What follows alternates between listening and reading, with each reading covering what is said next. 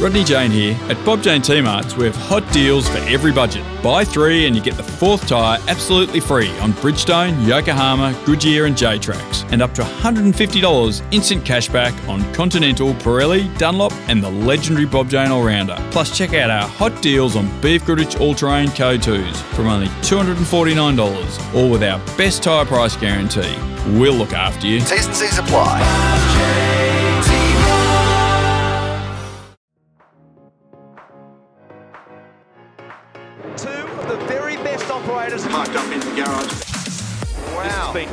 Long time. These two do not like each other. There are two parts of the story as always. Red flag. This is a suspended race. Hey, welcome back to the Parked Up Podcast. We're powered by Race Fuels here, and my name's Grant Rowley. I've got a special podcast coming up for everyone. I've got uh, my old mate JB, John Bowe, back on the line, and he's currently traveling uh, in the final stages of a road trip from Melbourne up to Noosa. JB, tell us how the car trip's going. G'day, Grant. Uh, nice to talk to you again, mate. Um, I'm here. My partner Leslie is driving the car at the moment, but we've been sharing. I think I think I've had more shares than she's had, just to be honest. But uh, it, it's uh, yeah, it's it's an interesting. I, I'm not a big one for road trips, to be honest, and I, I think half the problem that people suffer from in these sort of trips, long trips, is boredom. So we've been listening to you know Formula One podcasts and things, but I, I, I, I'm a great believer that some of our speed limits should be higher than they are on certain roads, like uh, the road from Port Macquarie where we were last night to you know basically the, the bottom end of Brisbane is really good road, and you, you could do you know 130 or something like that probably without any danger at all. Now we're on the heading towards the Sunshine Coast, and the road's crappy and the traffic's crappy. So, you know, if, if our uh, rule makers could actually use a bit of common sense, it'd be much better. But I've never seen any evidence of it for the last 50 years, so I don't suppose it's going to happen, is it? Um, okay, well, well, I'll leave all of those controversies up to the uh, governments and uh, whatever to decide, and you can continue to lobby. The thing that I'm most interested in, Leslie, is what's what is JB like as a road trip co-driver? For what have you guys been at it for for two, three days? He's actually been a lot better than I thought he was going to be. Oh. So I'm, I'm, I'm quite proud of him. He's done well. Oh, my goodness. So it's a big trip. I usually cop a fair bit of criticism, mate. So, you know, this is a, a bit of an upsurge in my popularity in this car at the It moment. is. No, he's done well. He's done really well. Um, it is a boring trip in certain areas, but we've had a lot of fun. We've vi- visited my little uh, niece, a little Harley girl. Who's, Um, a, who's a lovely, a gorgeous little girl. You know, I, I just, just, I thought she made this really clever comment the other day when we saw her. I said, "H- "How old are you, Harley?" She's a sweet little girl, and she said, "I'm three. And I said, "When are you four? And she said, "On my birthday, silly." oh, very good. So uh, sounds like some some fun and games along the way. Um, you've uh, you've obviously gone in and seen some people and and uh, and done some things along the way. What's uh, what's the diet been like? Don't tell me it's been chew, chew and spew the whole way. Have you guys been uh, looking after yourselves? No, no, we had uh, we had uh, really nice, freshly caught uh, fish at, at Mallacoota, and then we had uh, roast duckling with an orange sauce in Canberra with my friend Ken, and uh, yeah, no, we've been doing well, mate. I mean, I'm sure your podcast listeners don't want to listen to about my road trip, though. Why don't we talk about motor racing? hey, look, road trips are uh, road trips are a uh, a big part of uh, Australian uh, way of living. Really, like uh, you know, we've got to travel a fair way to get uh, to get anywhere. Uh, but look, you're right. And uh, the most recent road trip I went on was to uh, the that big old track out in central western New South Wales, Mount Panorama. I saw you there. Uh, I saw both of you there quite a bit, uh, hanging out in the big Repco trackside store. JB, not too much racing for you at Mount Panorama, but lots of uh, photos and signatures and kissing babies on the head with your good mates at Rare, Rare Spares uh, inside that Repco trackside store. You were kept busy over the over those few days.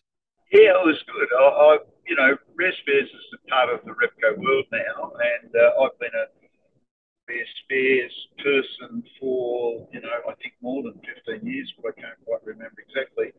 They're terrific people. So the management has not changed at all, and Repco have given you know, way more resource, so they're doing a lot, a lot more things. And you know, I mean, it never ceases to amaze me. First of all, how much stuff they make for Aussie cars, Fords and Holdens.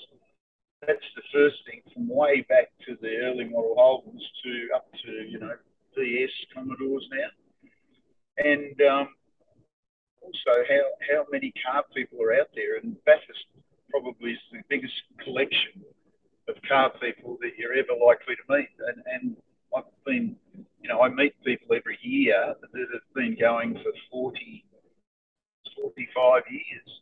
So it was really, you know, it was terrific for me because normally I'm racing, so I have a bit of time to do something. But this time I wasn't racing. Our um, Touring Car Masters are racing at the ARG meeting, Bathurst International, which is in a few weeks.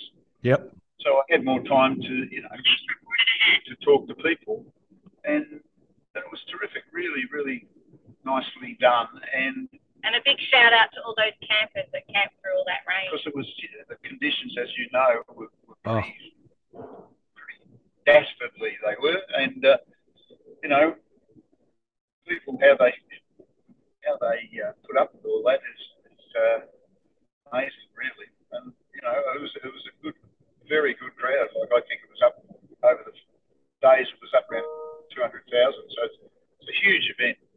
How uh, how was your shoes at the at the end of it? Just getting from uh, car park to safe ground was a, a treacherous exercise.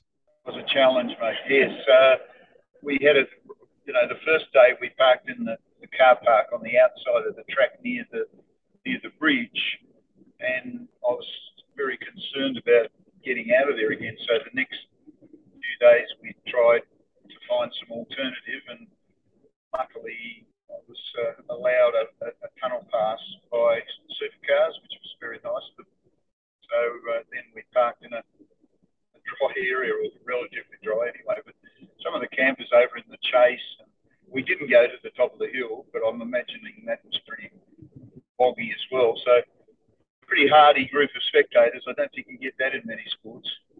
No, no way. They've uh, they they certainly got tested, and the um, it's yeah. There was lots of comments over the weekend, uh, obviously, or particularly from people who weren't at the circuit on that Saturday, where the top ten shootout was ultimately cancelled. We saw uh, the Super Two race, a Carrera Cup race, all get cancelled.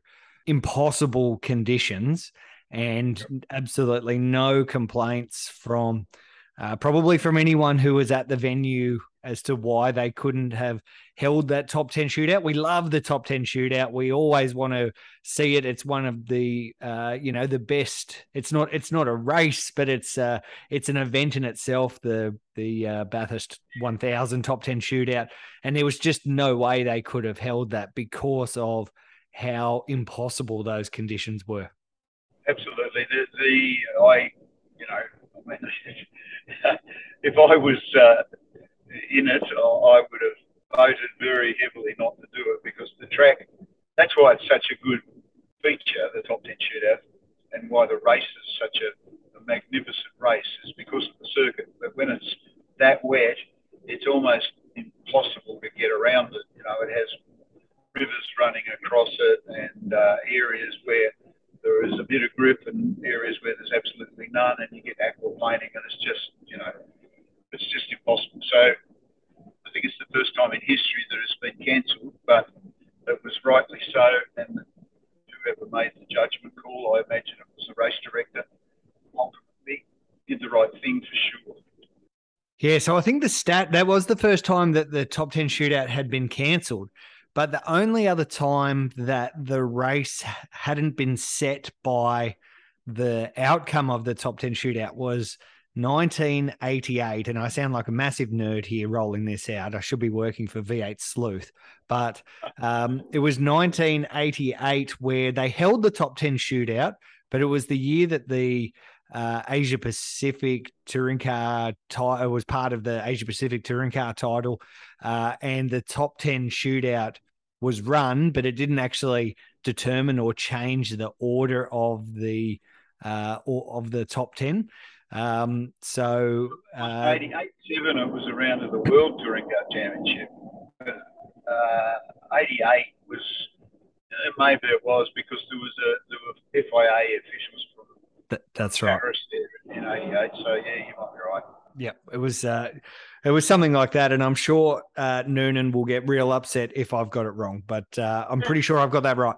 Um, cool. So uh, so you guys are heading up, uh, you're heading up north there, um, very close to, or I guess uh, so certainly closer than what I am to uh, the Gold Coast Street uh, circuit, which is going to be back on the supercars bill in a couple of weeks' time, and uh, you would have driven past uh, Surfers Paradise. I'm sure you you probably didn't take the detour through Surfers Paradise. You've probably stayed on the uh, on the main road there, but it's kind of cool that um, you know as much as we love Bathurst and all of the great things that the Great Race brings us, uh, we do have uh, a whole bunch of other cool events in Australia and.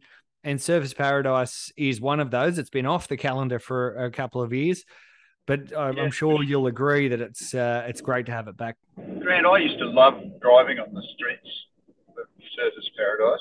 I, I really enjoyed it because it's, it's, it's uh, it really encourages uh, flamboyance.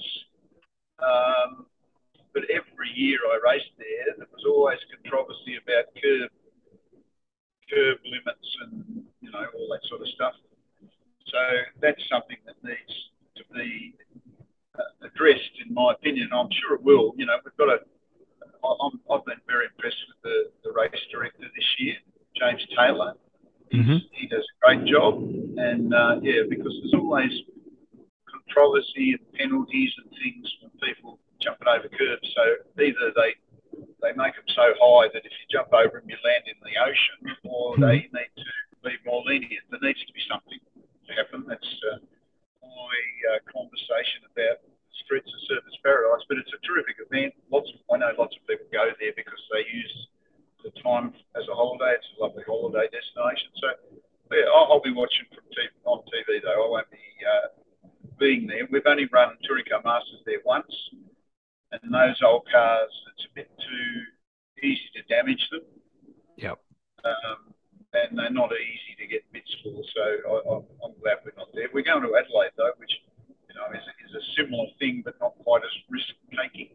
That's right. Yeah, a little bit uh, a little bit wider on the streets of uh, Adelaide compared to surfers. Um, uh, there's still not much room for error in Adelaide, but absolutely no room for error at uh, Surfers Paradise. Um, mate, you're a uh, a long time open wheel fan uh, and driver here in Australia. S5000 are going to be at both Surfers Paradise and Adelaide. How do you feel that those cars are going to go around those two venues?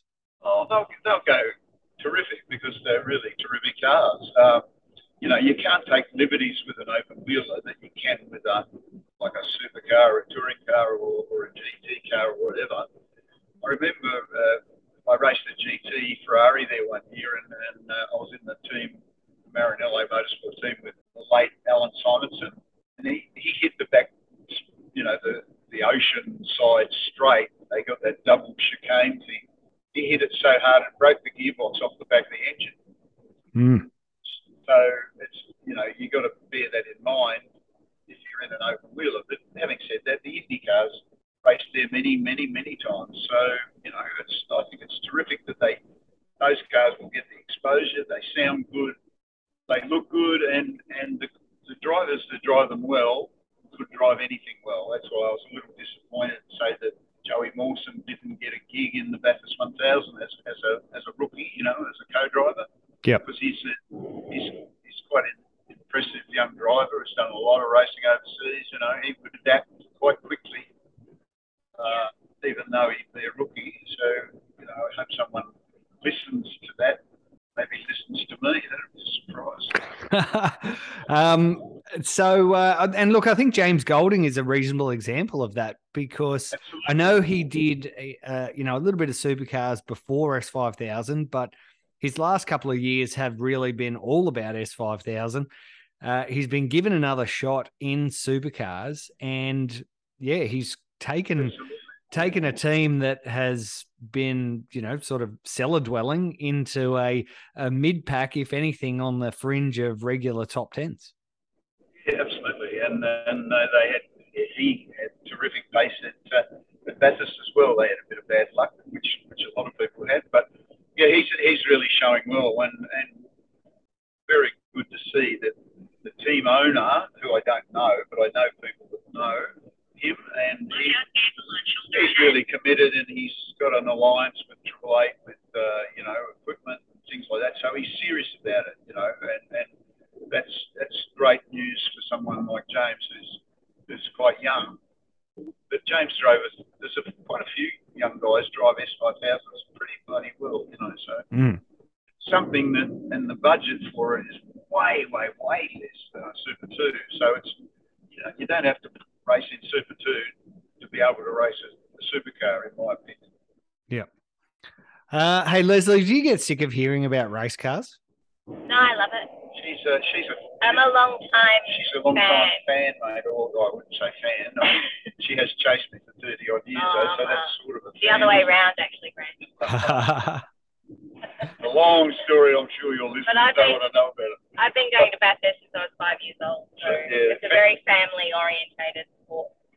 If, Oh. uh, his family are great fans, uh, or you know, followers. Of fan, I don't like the word fan much, but they're followers of racing. And uh, her brother Steve, he goes every year and has gone for how long? Forty years. or something. So yeah, he's a, he's a camper up the back of the pits every year, and you know they're just enthusiasts, and, and you see a lot of that as you travel around the country. I still get that magical feeling every time we pull into Bathurst, that excitement at this age that I did back when I was five. That's fantastic. Very, yeah, very good, Uh, very good. I tell you what, by the uh, by Saturday and Sunday of the recent Repco Bathurst 1000, the excitement had waned away because I couldn't feel my feet because they waterlogged and my shoes were completely ruined, and I could have thought of a million different better places to be other than be there. But um, you're right, it, it it's it's a special place. It's it's a special race. What was your first uh, Bathurst 1000 that you remember? Hey, or Leslie. No, for Leslie. Okay, JB, we know all about you. Oh, My first, 1976, I was five years old. I remember standing on top of my dad's car and going, holy shit.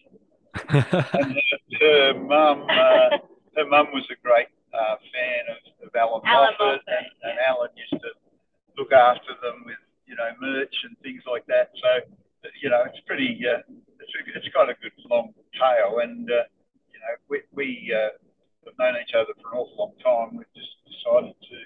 Uh, when I had I had a cancer scare, as you as you know, and Leslie decided she'd come and look after me, and I can't get rid of it. Ah, that's that's nice. He's so lovely. No, isn't that's a joke. He's so It's a joke, lovely. He thinks he's funny. Um, I I, funny. I actually sat on Allan Moffat's knee as he rolled out the car and they came one and two at Sandown. Um, that's Allan Moffat used to give me the merchandise when I was from I was about ten years old. My mum held his leather jacket one day when he had an interview and um, he forgot about it and we came back with it and said, Here, Mr. Moffat, this is your jacket. Um, and he ever since then used to stop, let us in. We talked to Greg Hansford, um, you know, Klaus Niedzwiedz, all those people were were part of my world. So it's been a long time I've been a motor racing fan. Yeah, terrific, uh, and great, uh, great, mem- great memories as well. Uh, what uh, just just thinking about the, you know, they uh, they're iconic races and uh, iconic drivers that that you've met over the journey. Can you t- tell me uh, one favorite favorite fable, one favorite story that you've picked up from uh, going to the racetracks over these years? Um, telling Peter Brock I didn't want his his, his autograph, that, that I wasn't interested. oh, no. It was Probably, I've never seen a man's face drop as Oh. much as me saying no, thank you. I don't need your your autograph, Mr. Brock. Now that and, and this is because you were a lover of the blue oval, not so much the lion. A Ford fan from birth. So I, the only Holden will ever shout for is the Torana John's in now. uh, amazing. No, it's, it's quite it's good actually. Yeah, Yeah. it's good because uh, I mean, it, it's the bottom line is I'm a race, motor racing enthusiast and a car enthusiast, and have been since I was a baby. So you know, it's it's it's nice to interact with somebody that actually knows a bit about it. You know, it's, Yeah. it's good. Good. good. Yeah, very good. Um, yeah, it's uh, the uh, the Ford and Holden rivalry. Uh, I guess uh, these these days, certainly myself, I have to be pretty pretty unbiased and uh, and really once I took on uh, professional roles in as a journalist or uh, within the media or, or all the roles I've done. All of those uh, brand allegiances I put to aside. I was a I grew up as a Ford fan, and um, may not necessarily have rejected Peter Brock's autograph. However, uh, I did certainly follow uh, follow the Fords, and you and you see so much passion from Ford fans and from Holden fans and and from uh, all the people who love the sport. But it's exactly like, uh, and and sometimes you might think, oh, geez, that Ford fan or that Holden fan, you know, might be just a little bit over the top. But have a look at footy fans and Collingwood fans, or Carlton fans, or or uh, Parramatta Eel fans, or you know what whatever it is. They are so one eyed and they love their their team or their brand, and they they wear it on the sleeve. Some of them literally wear it on the sleeve by having it tattooed on their skin. Um, but that passion, it's just great to see uh, how much passion still exists. Uh, you know, all these years on, as uh, the the you know your parents, Leslie, who uh, went to the uh, went to the race and, and supported it, have passed it on to their generation, and and uh, and uh, I trust you're passing it on to the next as well. Correct, correct. Uh, I, I took my daughter to Sandown for the first time. She's not really, they're not really racing kids, but showed her where her um, her nan. My mum's quite sick at the moment, and uh, my my father's passed away. So where her nan and granda used to sit and watch the car races, and told her a lot of stories. So she really enjoyed the history that comes with being a racing fan. So we'll see her again at Sandown for the historic, and um, hopefully next year she'll come to a few more races. Yeah, she was. She really, you know, that's the Australian Racing Group Sandown, which was the weather was not much better than Bathurst, but there wasn't the mud.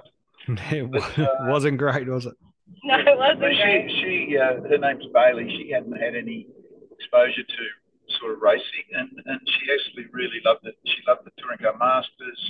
She, you know, she was. We have a really good family in touring car masters, so it reminded her very much of um, Yeah, human powered vehicles when she was a young kid.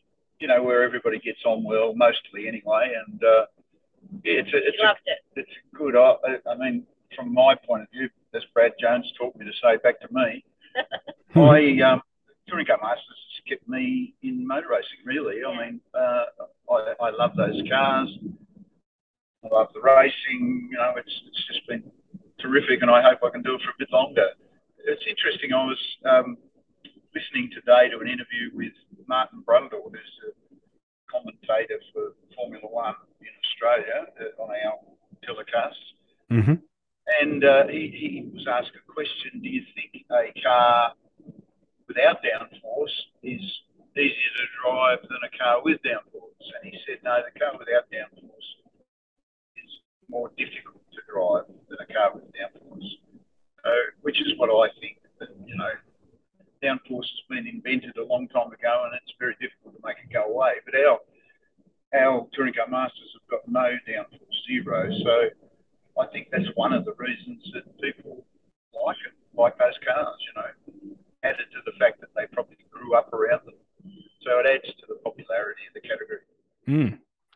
It is uh, Touring Car Masters definitely one of our favourites, and uh, I said so. Uh, of course, it's uh, the Touring Car Masters is part of uh, now the Australian Racing Group, and we see it mainly, or or certainly sometimes on on Speed Series, which is kind of part of my world, which I look after the media management. But um, Richard Craill who uh, is on the Speed Series commentary team and has been part of the Touring Car Masters uh, media squad. Uh, I think since its inception, uh, or since since it became Touring Car Masters, I think it was about 07, 08. Richard Craill was part of it back then. And we always have these little competitions between us about who um, Richard and I have these little competitions who can get uh, you know the most likes, the most shares, the most uh, interaction on uh, the social medias. Unfortunately, the power of Touring Car Masters is embarrassingly too good, and he couldn't put up the most just any any photo of any car and uh and it will get more likes and more shares and more comments than if I put in 10 hours of effort into uh, a uh, one of the other categories and put it up on its uh, social media. So um, the uh, the touring car masters is extremely popular. Oh, well, Yeah, of course we don't. Yeah, we don't get to race on the track again. You get to race against your mates on the track.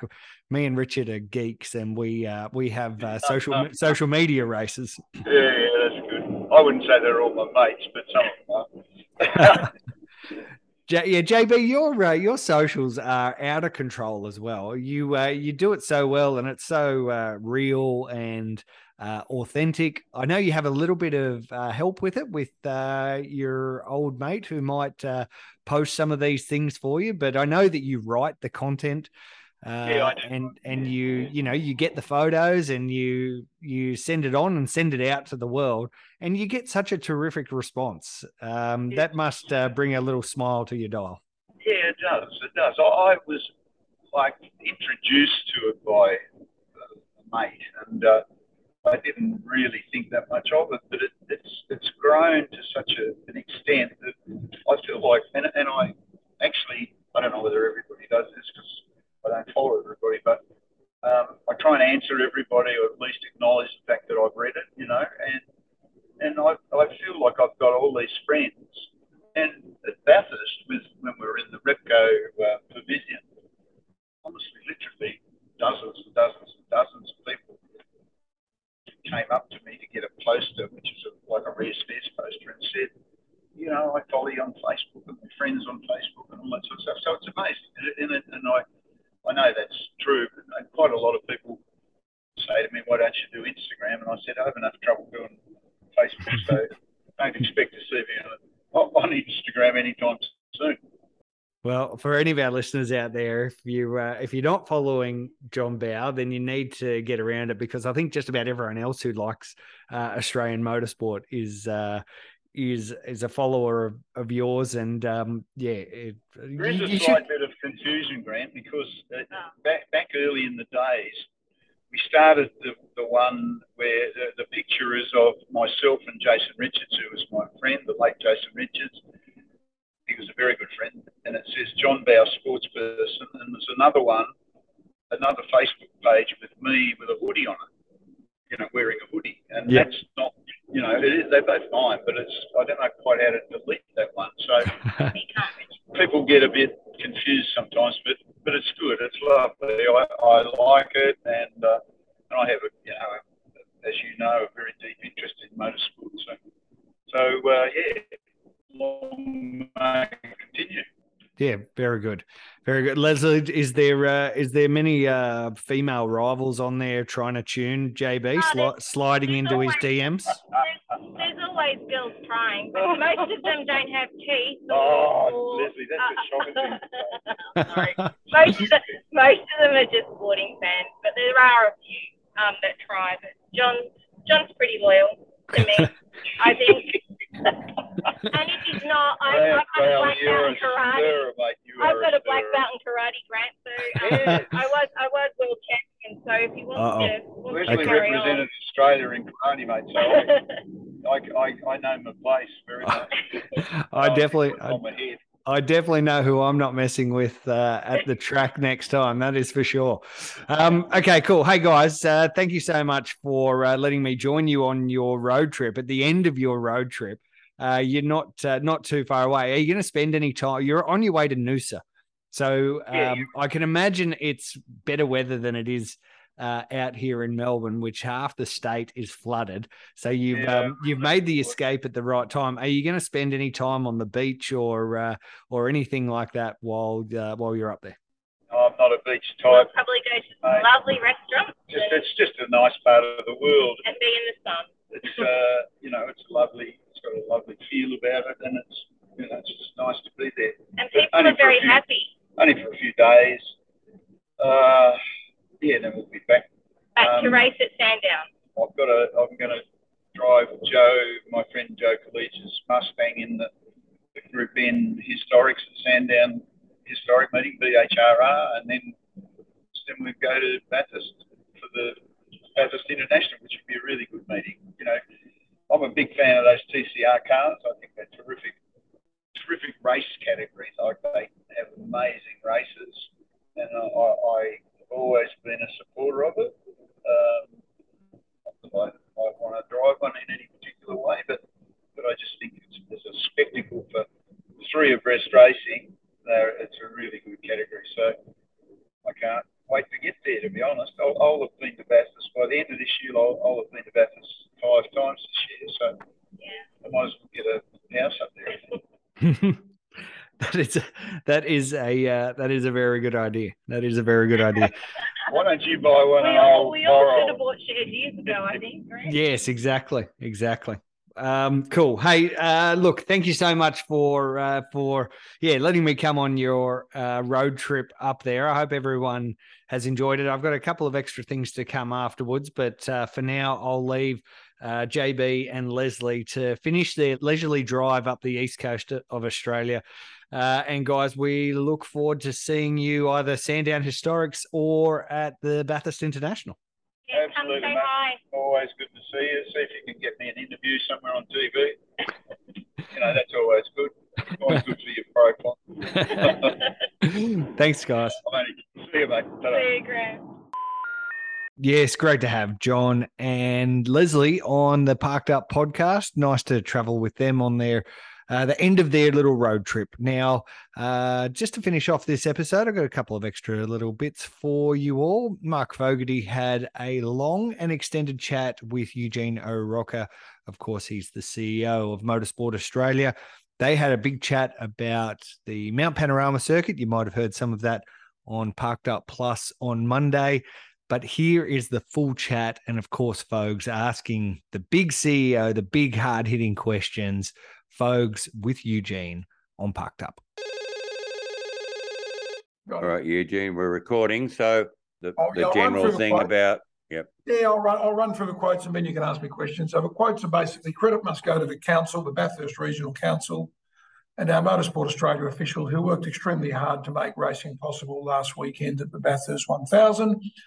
The conditions were treacherous and provided a number of challenges that were not ideal for such a high profile event, but a number of workarounds were put in place and allowed the race to go ahead as planned. We will work closely with the council on any future upgrades to the circuit and also continue to lobby government to provide further support for our motorsport facilities to ensure they are the best they can be, particularly Bathurst, which is so highly regarded internationally. Whilst we know these conditions aren't going to be present every year, it would be foolish to think that we're not going to get heavy rainfall again in October or have extreme weather events. So therefore, it's important that we continue to see how the track, how the mountain is able to cope with these sort of conditions to ensure that we can still put on a race uh, despite those conditions. So, so that's basically the, the sort of overall global statement. You know, there were some things that we observed during the weekend where um, uh, there was probably uh, opportunities to uh, secure um, the track in a better way, uh, but often these things are revealed under extreme circumstances, and the ability to to move quickly to fix things are not easy. So we, we do a debrief. We'll put some recommendations to the council. Uh, we'll talk to them about how it can be improved. There are limitations on what they can do on the mountain, given it's a public road, and the deluge was so huge, so significant that uh, even the best drainage might have struggled uh, given those conditions. But overall, Mark, um, we felt that it was a fantastic event. I've actually had people ring me, as they always do after Bathurst, to say what a fantastic event, all, all the way down to the end. and I think that's still um, very important to know. That's, that's all very well, Eugene, but it's Australia's greatest domestic motorsport event, and it's Australia's greatest domestic racetrack. It really should do better. Well, um, uh, well, that's that's an opinion, Mark, and I respect that opinion. It, it is um, an opinion, of course, yes. It is absolutely. Um, and my view would be that um, uh, every race provides an opportunity to go back to the well and see what can be done to make this track much better than it could be, or it is. You only have to look at footage of. In fact, they've played a lot of footage over the weekend of historical stuff, and you can see how far and how much this venue and this track has come since you know the, the early 80s and, and 70s and whatnot. So I think it's a bit harsh, Mark, to be able to, to say that um, you know this is could be better or is it must be better. I think the council will listen to you and others with those opinions and make its own decision, but we will always strive to be better eh, and work with them, remembering again that it is a public road. It's not a racetrack as such. It's it's a it's a racetrack for five days a year, or sorry, five weekends a year. Um, but I do know that this council is particularly passionate. The mayor and all the councillors are very, know the know the value of this asset, both to motorsport and to the in Australia and internationally. Um, and I would be confident. I am confident that there'll be some learnings from the weekend, but we always take away in any motorsport event uh, to see how we can improve. So again, respect your opinion. Um, I think we we managed well in the trying circumstances that we were confronted with, and we'll take some learnings away from that.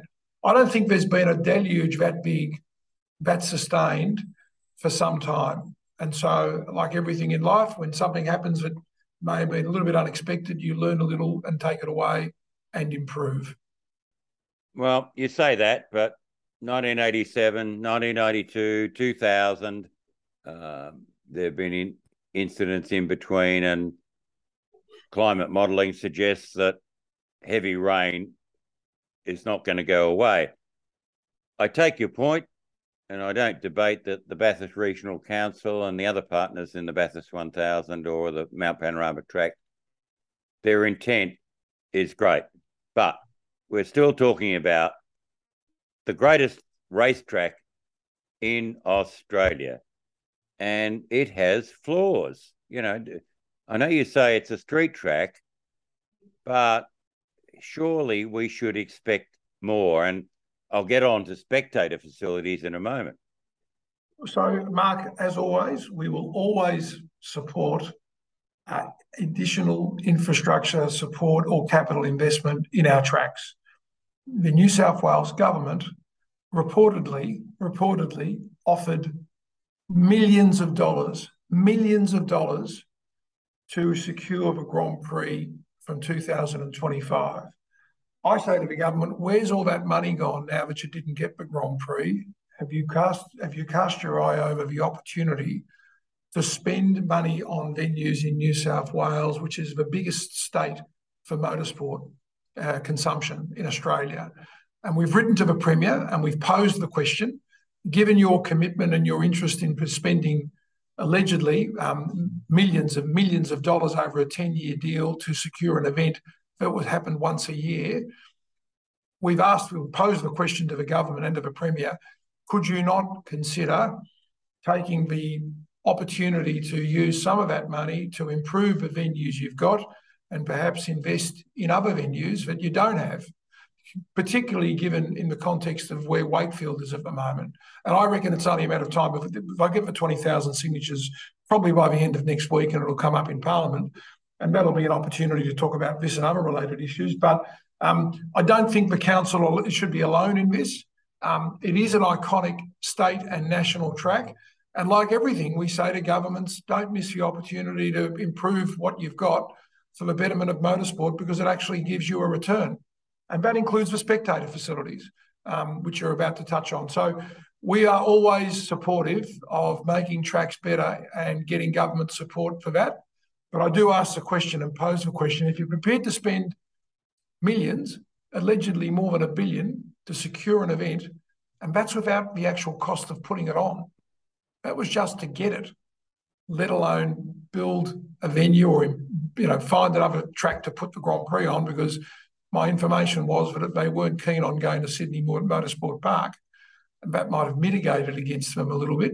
Um, why wouldn't you divide, divert some of what was con- considered to be spendable money on motorsport generally? Because for the other 51 weeks of a year that you would have, even if you did have a Grand Prix, motorsport is driven by circuits. And so, anyway, I think I've gone on for a bit of a rant, but I can, you know, I, I understand what you're saying, fully supportive.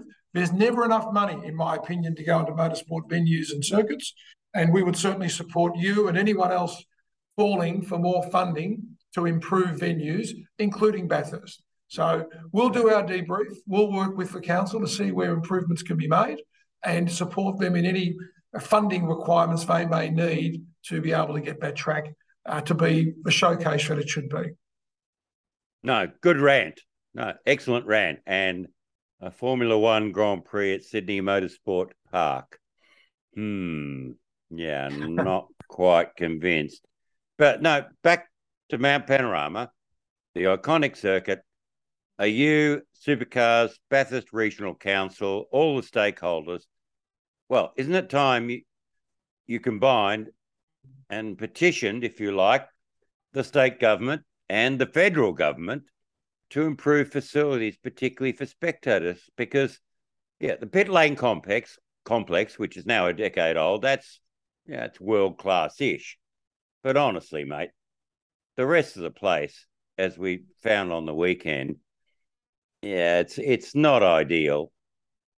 I think there's a balance there, Mark, and I, and I agree that it's pretty tough on spectators uh, sleeping in a tent or a in an RV surrounded by mud. Um, but you can't concrete the mountain. The only way you could really improve spectator comfort would be to give them a hard stand. And the reality is, as you know, the vision or the or the sort of spectre of laying hundreds of tons of concrete at the back of Bathurst, um, the track, or inside the track, to be able to accommodate those spectators, if that's one of the proposals, for example, would be uh, challenging to say the least, particularly given our responsibility to the to the economy, uh, so to the to the environment. I think that there are and there should be some opportunities to see what can be done to cater for this sort of circumstance in the future. We can't just keep having uh, people slide and chop up what's there already and make it harder to recover. Um, I'm not an expert in the sort of um, work that you would need to do to improve a lot of the spectators, but you cannot build um, um, you know, a, a, copious number of hotels around the track. We know that already. Uh, the land is privately owned. A great deal of the land is privately owned that abounds the circuit. It's a very unique one, and therefore it needs very careful consideration to attend, or sorry, to to look after the spectators. But one of the advantages this venue has is that the spectators come rain, shine, or hail. Uh, but I do agree that everything from pit lane to the outer areas surrounding the track deserve deserve a critical eye to see what can be done um, to ensure that the experience is better for all of the attendees um, to be able to enjoy the track without being challenged by the, by the circumstances that could be improved with a little bit of love. Um, again, these things cost money and it needs a lot of thought. I know that Aaron, that Aaron Jones and Rob Taylor and uh, all the all the people at the council um, would be listening and hearing and what you what you and others would say about it, um, and look to see what they can do to improve a lot of our spectators. I hear there are 198,000 people on the mountain. Well, well, the attendance was 198,000. We know that that is over for four days, and there are repeat people. But um, I, I didn't walk away or come away from the event feeling that it had failed. It was still iconic, got some great numbers, got some great attendances, and despite the conditions, um, it's still um, it's still buffed up okay, despite what others might think. So look, uh, again, feel I'm rambling a bit, but um, there is a limit to what you can do um, when you don't necessarily control all of the mountain and all of the space and all of the area. And um, we, I don't know that um, laying slabs of concrete to make it more comfortable for people to be able to park their trucks and, and caravans is necessarily a solution. No, but there are other ways, you know, gravel areas that drain. Yeah, yeah, but I, yeah. but I appreciate your point. But I at least think that the most iconic racetrack in Australia deserves a proper grandstand. Now, there is a grandstand on Pit Straight, but mate, I've seen better pavilions in regional Australia. Surely Mount Panorama and the Bathurst 1000 deserves a proper full length grandstand, don't you think? You, you wouldn't get an argument from me about Bathurst or any other venue that deserves a grandstand. It is tired. You know that better than I do because you've been to more than I have.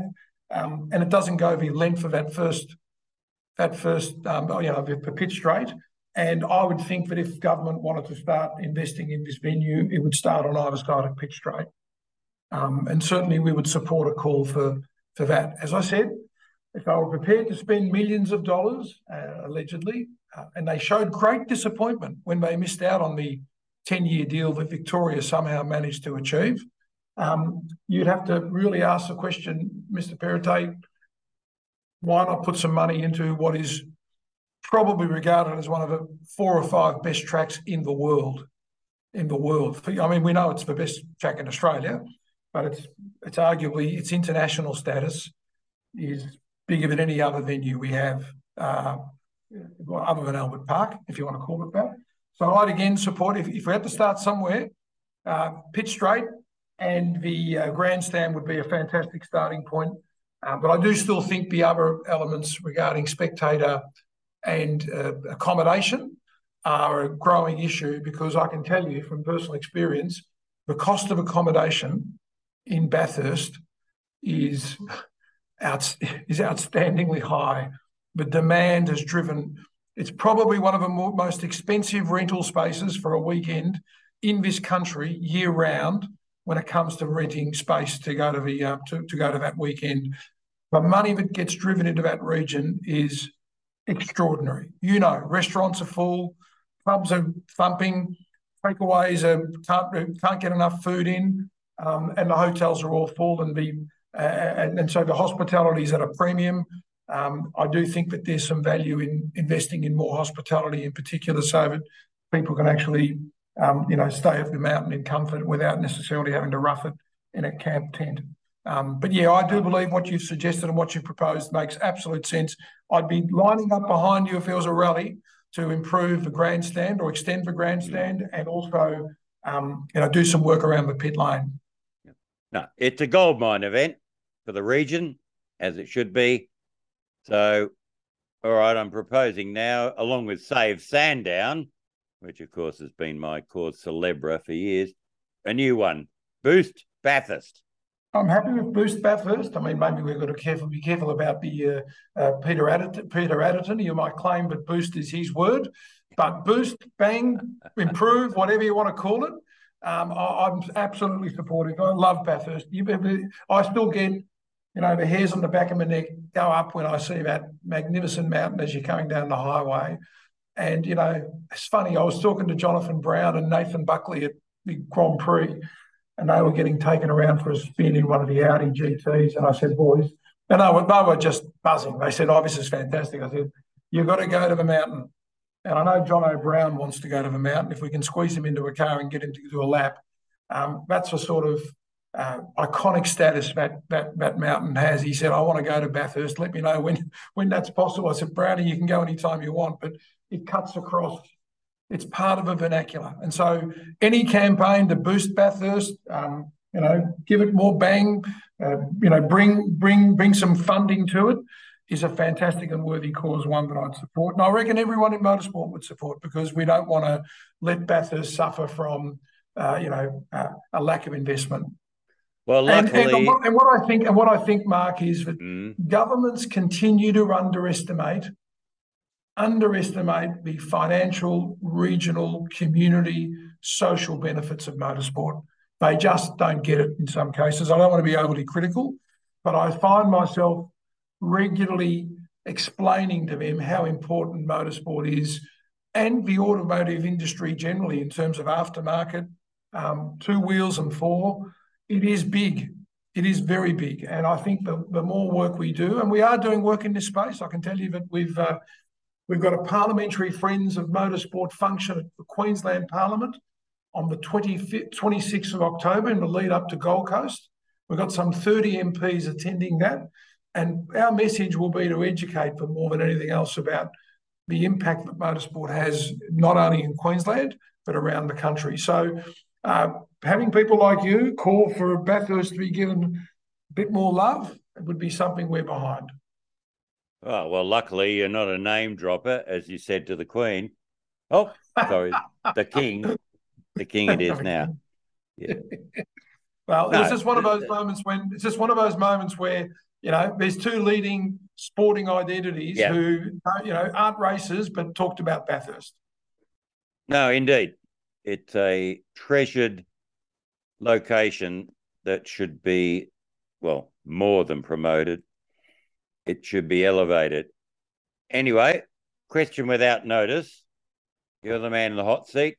Where are we with the uh, proposed Melbourne Super Circuit? Victorian government has made it very clear that they are committed to helping to build and find the home of motorsport. They call it the Victorian home of motorsport, but either way, they've made public announcements about being committed to working to find and develop a home of motorsport. Um, all I can say is that we continue to work with government to see if we can achieve that ambition. And I feel it, and I'm feeling very optimistic. We're talking Victoria. Yep. We've speculated that the circuit will be west of Melbourne, and the latest we reported is somewhere around, or maybe Avalon Airport. Are we close? It's a moving, it's a moving, it's an ever moving uh, scenario, Mark. You're not too far off. The West is an area that doesn't have a track in real terms, doesn't, doesn't have a track. And you would think to get true balance in life, you need to look after both sides, east and west, and north and south. Um, and I think there's an opportunity there. And of course, you can hear more from Mark Fogarty on Parked Up Plus. That's every Monday, 5 p.m uh, hitting you with the latest news and views from Australian and international motorsport. Of course, that's on the same platform as this, your favorite parked up platform, of course. This is what you guys always listen to. Um, one of our other favorite podcasts is The Girls on the Grid. Now, Tanea and Priya have been doing an awesome job, and recently they sat down with Coral Taylor. Uh, four time Australian rally champion, of course, as a co driver, and her daughter has gone on to uh, go pretty good too. She's also a uh, Australian rally champion in her own right. Um, but uh, Coral had a uh, a really cool chat with Tanea and Priya recently, and there was this uh, small little snippet when I was listening through um, uh, something that I really wanted to play for you guys. A um, Coral talks about a uh, a pretty large incident that she had, and uh, I guess the way that she uh, dusts it off like uh, it, it hardly even happened was uh, was pretty impressive. So uh, here's a little excerpt from the latest Girls on the Grid. Now, I've just got to ask, as someone myself, I like to be in control and I like to do things my own way. As a rally co-driver, you're kind of strapped in next to someone else who has full control. What's that feeling like to be, you know, you're, you're not controlling the vehicle, you're going very fast and lots of things are coming up. Talk to us a little bit about that feeling and that, yeah, what it feels like to to sit next to someone and tell them where to go, really. But at the end of the day, you're not not in control of the vehicle. Just a lot of trust, I guess. True. You got to trust someone, trust someone True. a lot. Yeah, true. And then that's the big thing I always say to people. That relationship between a driver and a co-driver is based on 100% trust. Because, you know, and I would be the biggest control freak, freak in the world. So, you know, I'm in control of my side of the car, Neil's in control of his side of the car. For me, I'm just lucky I've spent so many years sitting beside someone who's so competent in that seat. So from I don't have to worry about his competency. I don't sit in there thinking, oh dear, I hope we don't crash because you know I don't expect to because I know his abilities. And the driver co-driver teamwork within a car, which is probably what I really love about rallying, is that you are totally involved in everything that's happening.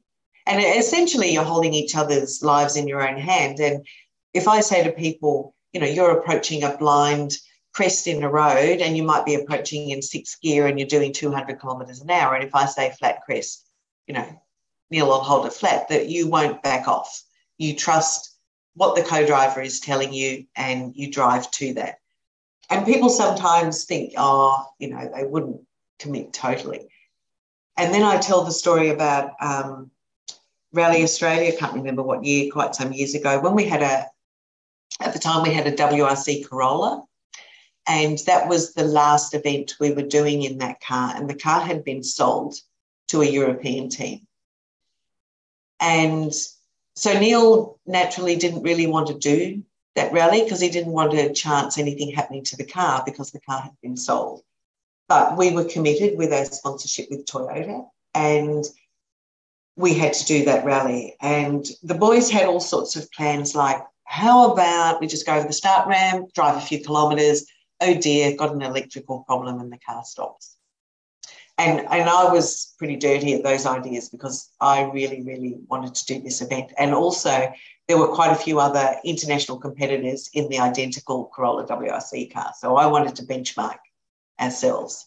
So in the end, there were there were there were quite Neil, Daryl, and I had a lot of chats, and in the end, we decided, okay, well, we'll just it's a three day event, we'll just do day one, and at the end of day one, oh dear, we would have some mysterious electrical problem, and we'd park the car anyway, we did day one and we were doing really well and we were really enjoying ourselves. So the, the same argument happened again about no, no, no, we need to keep going.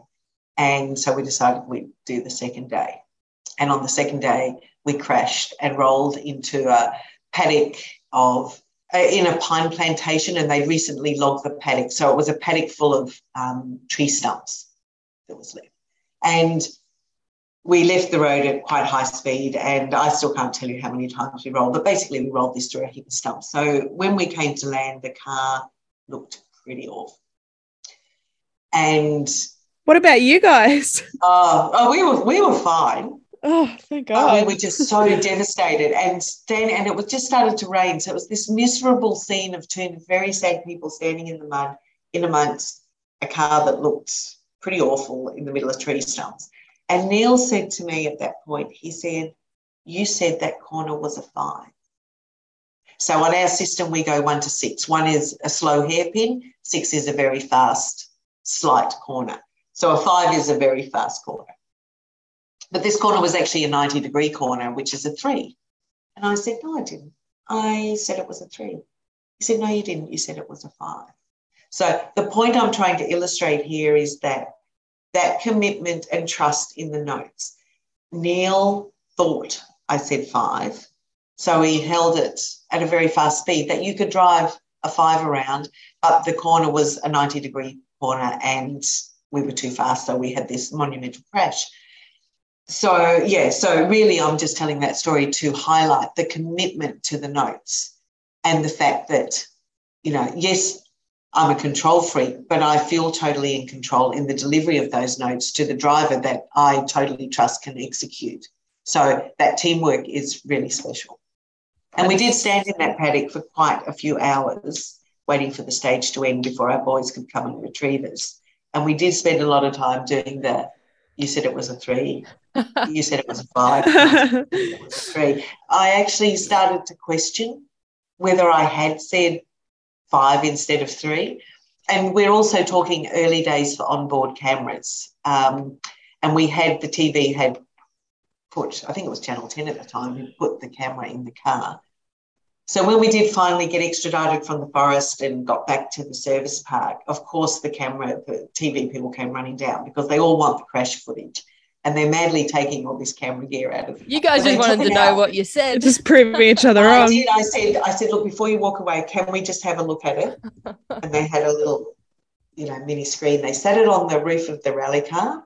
And but by then the crowd had grown 10 deep. You know, everyone was crowded around wanting to see this footage. And I stood there and I thought to myself, if I said five, I'm going to quit. You know, I was so horrified that I might have done that. And particularly with the added backstory of the sale of this car and not wanting to compete in the whole thing. Um, but anyway, they played it and it was as clear as a bell. It was the clearest three you've ever heard. And uh, Neil just Poor Neil. What did he sorry. do? So he just misheard. He misheard a note Yeah. um, that he committed to. Yeah. It'd be so easy to do though, to like mishear that. That level When of you go- trust. like- wow. So that was a uh, a pretty cool little piece there. Uh, the trust between a co-driver and a driver is absolutely paramount, and sometimes it goes wrong, but uh, that is motorsport and that is rallying.